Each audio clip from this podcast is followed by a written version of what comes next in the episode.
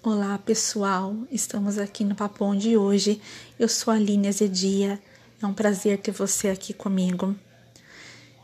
Nós estamos faz alguns episódios falando sobre a cura de Naamã, os 7 mergulhos que Naamã teve que dar no Rio Jordão para ser curado de uma lepra.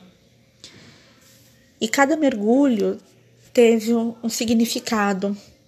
E hoje nós vamos falar do 5º mergulho, que é o da perseverança. Depois que Naamã se humilhou, deixou do seu orgulho de lado, colocou sua fé em ação e obedeceu a palavra do profeta, ele está pronto para ser restaurado. O milagre vai acontecer, pois Naamã está perseverando.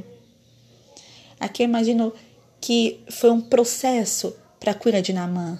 Primeiro ele teve que se humilhar, ele teve que deixar o orgulho de lado, ele colocou sua fé em Deus, em ação, porque muitas vezes nós falamos de fé para as pessoas, na teoria, falamos da fé, falamos de fé em Deus, mas será que colocamos essa fé em prática?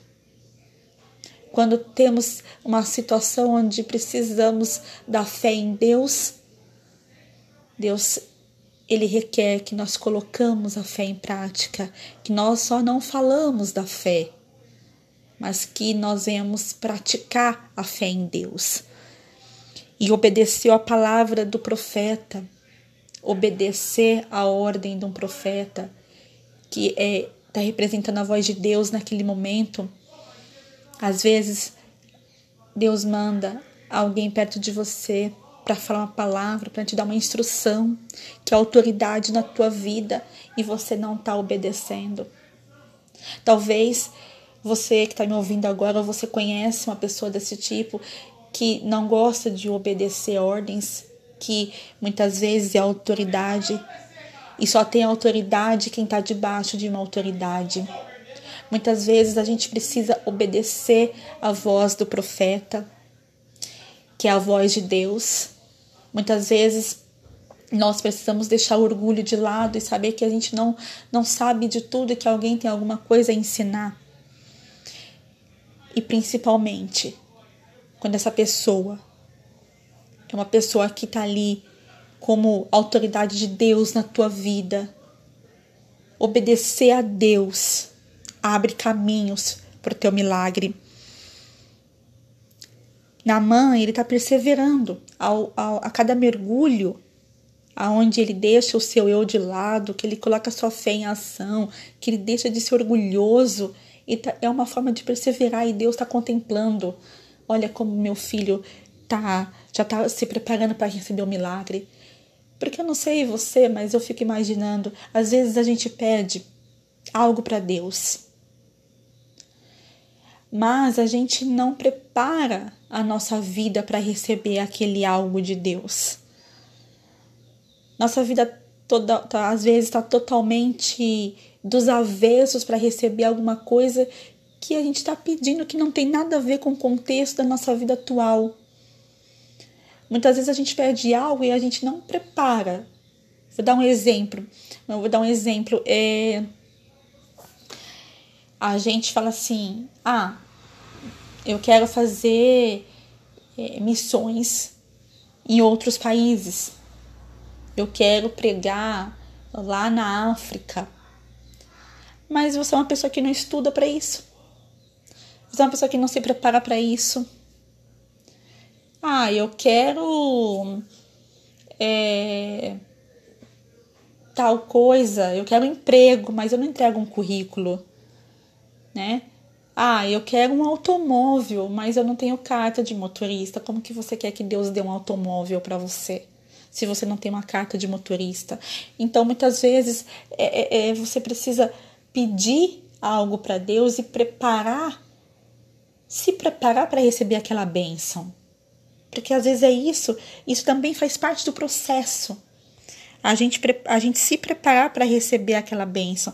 Porque quando a gente estiver preparado, quando Deus falar assim, já está tudo certo para ele receber a bênção.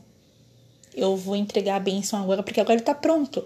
Porque se a gente pede alguma coisa para Deus e a gente não está pronto para receber, aquilo não permanece. E Deus não dá algo para não permanecer, Deus dá algo para permanecer em nossas vidas. Né? Porque aquilo que ele promete, ele cumpre. E ele é um Deus que é o dono do ouro e da prata. Ele está aqui para te abençoar, para me abençoar. Mas nós temos que nos preparar para receber a bênção. Seja uma bênção espiritual, seja uma bênção material, seja um ministério. Ah, eu quero pregar, mas não estuda a palavra, não lê a Bíblia. Não procura ouvir pregações. Né? Então, assim, a gente precisa se preparar para aquilo que a gente quer receber. A gente precisa deixar nossa vida totalmente na disposição do Senhor Jesus para que as bênçãos venham até nós. E tudo tem um processo. Naamã estava passando por um processo. E ele estava perseverando. Quantas vezes a gente precisa de uma palavra de perseverança? Quantas vezes a caminhada não está fácil? E a gente precisa perseverar. Eu venho aqui hoje falar para você: não desiste. Persevera. Mergulha mais um pouquinho. Espera mais um pouco que está chegando a tua bênção, a minha bênção, a providência. Seja ela material, seja na sua área ministerial, seja no que for que você precisa, numa cura, na cura de alguém. Deus, Ele muitas vezes faz nós passarmos alguns processos, porque Ele está preparando a nós para receber a cura. Eu fico imaginando, será que cada mergulho que Naamã dava ali no Rio Jordão, ele sentia já a pele dele melhorando? Porque não era só a lepra que ele queria ser curado, que ele precisava ser curado, mas nós vemos aqui que também era o emocional, era o temperamento de Naamã, que Deus também queria trabalhar. Orgulho, para mostrar: olha, você não é nada sem Deus.